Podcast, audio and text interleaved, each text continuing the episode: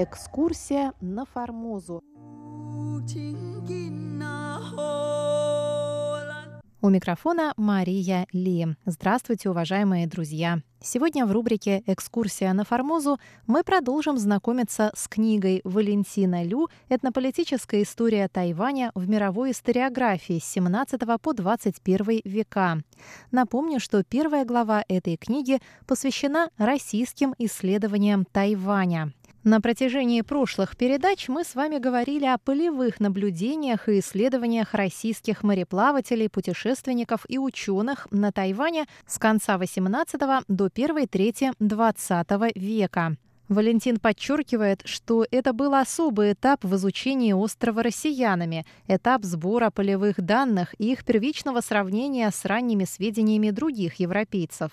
Представленные труды моряков и ученых свидетельствуют о широком и серьезном интересе россиян к соседнему Китаю, распространявшемся не только на столицу или пограничные с Россией территории, но и на самые дальние окраины Срединной империи, такие как остров Формоза. После открытия Тайваня в результате неудачных для Китая опиумных войн, а также японской военной экспедиции в 1874 году, российские ученые одними из первых появились на острове и стали истинными пионерами в его научном изучении. Действуя в одиночку, чаще всего на свой страх и риск, они вели комплексные полевые исследования и внесли ценный вклад в изучение этнической истории и культуры формозцев. Их усилиями были собраны и опубликованы уникальные полевые этнографические материалы, проведены антропометрические, лингвистические и прочие специальные исследования. Свои личные наблюдения авторы этих работ дополняли опросами местных жителей, колониальных чинов, миссионеров и прочих иностранных резидентов, а также данными письменных источников – книги, периодика, документы и карты на западных, китайском и японском языках, что умножает ценность их трудов как сводных научных исследований. При этом, в отличие от западных и японских ученых, нередко открыто обслуживавших запросы колониальных властей и других политических заказчиков, научный интерес и изыскания россиян не были обусловлены прямыми экономическими, политическими и военными интересами России в отношении острова – Отсутствие всякого государственного вмешательства, с одной стороны, сдерживало эти изыскания, делая их уделом энтузиастов-одиночек, но, с другой стороны, независимый характер исследований россиян предопределил их высокую достоверность и объективность, свободу от тенденциозных выводов, трактовок и предвзятостей. К сожалению, заложенные к 30-м годам традиции были искусственно прерваны сталинскими репрессиями и Второй мировой войной. Работы упоминавшихся российских исследователей до сих пор слабо изучены, а их реальный вклад в изучение этнической истории острова был надолго забыт или недооценен. Между тем, этот вклад по-прежнему бесценен для отечественного и всего мирового востоковедения, он может послужить солидной основой для будущих научных исследований, возрождения и сбережения этнокультурных традиций в современном Тайване, а также для дальнейшего развития российско-китайских академических и общественных связей в 21 веке, пишет Валентин Лю.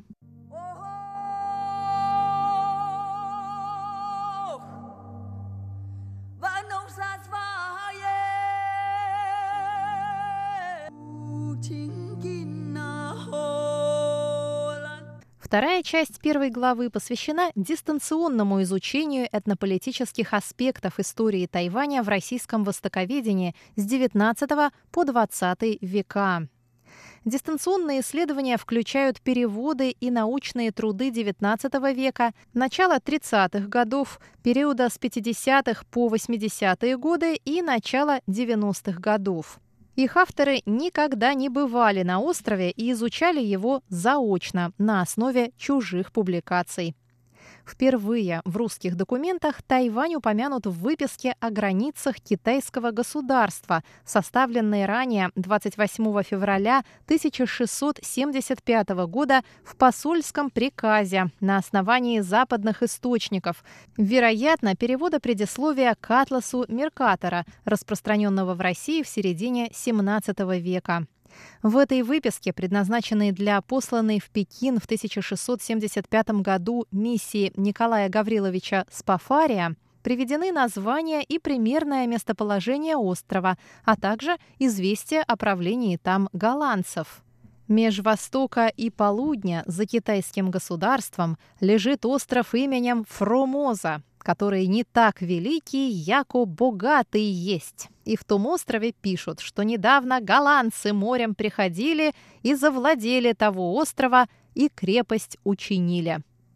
Следуя наказу проведать о соседних с Китаем землях, в том числе о Формозе, Спафарий сделал в главе 4 описания Китая краткую запись. Голландцы же держат близ тех стран остров на море именем Формоза, и оттуда приходят в украинские, то есть окраинные, города и втайне торгуют с китайскими воеводами. Самые ранние из известных в России книг с обобщением большей части добытых к тому времени европейцами сведений о Формозе был четырехтомник «Описание Китайской империи» под редакцией Дюгальда, изданный в 1735 году на французском языке. Основанный на сочинениях 27 миссионеров-езуитов, этот первый европейский компендиум по Китаю обрел большую популярность и был быстро переведен на многие языки, включая английский, немецкий и русский. Видимо, сведения из энциклопедии Дюгальда активно использовал известный лингвист Клапрот – к моменту выхода в 1823 году своих статей о Формозе и языке формозских туземцев он уже давно жил в Европе и был исключен с бесславием из Академии наук. Однако этот ученый был одним из первых, пусть даже бывших, российских академиков, писавших о полиэтническом составе и малайско-полинезийских корнях островитян. Как верно отметил китаевед Хохлов, с начала XIX и до 1870-х годов поступавшие в Россию редкие сведения о Тайване были вторичными, случайными и отрывочными. Примером использования письменных китайских источников и, в частности, газеты «Динбао», единственной газеты в империи Цин до середины XIX века, может служить сообщение светского члена духовной миссии Леонтьевского о восстании 1826 года на Тайване в уезде Джанхуа. Помимо этих случайных известий и единичных переводных книг, в стране не было иных заочных трудов с существенными сведениями по этнической истории Формозы. Нехватку отечественных источников отчасти восполняли переводы европейских и японских публикаций. Объем этих публикаций заметно возрос к моменту проведения в 1874 году японской военной экспедиции на юге Тайваня, которую на острове называют «Муданьский инцидент», обративший на далекий остров внимание всего мира. В газетах «Санкт-Петербургские ведомости», «Кронштадтский вестник» и других новостных изданиях появились перепечатки из европейских газет с сообщениями о ходе этой экспедиции и развязавшейся из-за нее дипломатической войне Пекина и Токио. Европейские газеты доносили самые свежие новости и подробное описание событий, но оценки текущих событий в них были нередко тенденциозными. Характерна в этом плане обзорно-аналитическая статья французского журналиста Эдмона Плошу еще о Формозе и японской экспедиции, изданная на русском языке в номерах 13 и 14 журнала «Живописное обозрение» за 1875 год. Эта статья содержит подробный обзор всей экспедиции, подводя итоги которой автор уверенно утверждает, что японцы добились успеха, одержав полную победу над злыми дикарями и овладев немалой частью острова. В целом статья написана с откровенно про-японских позиций. Автор ее высокомерно отзывается о китайцах, о диких туземцах на острове и о корейцах в Корее. Но подробнее об этом мы поговорим на следующей неделе в передаче «Экскурсия на Формозу». С вами была Мария Ли. Всего вам доброго.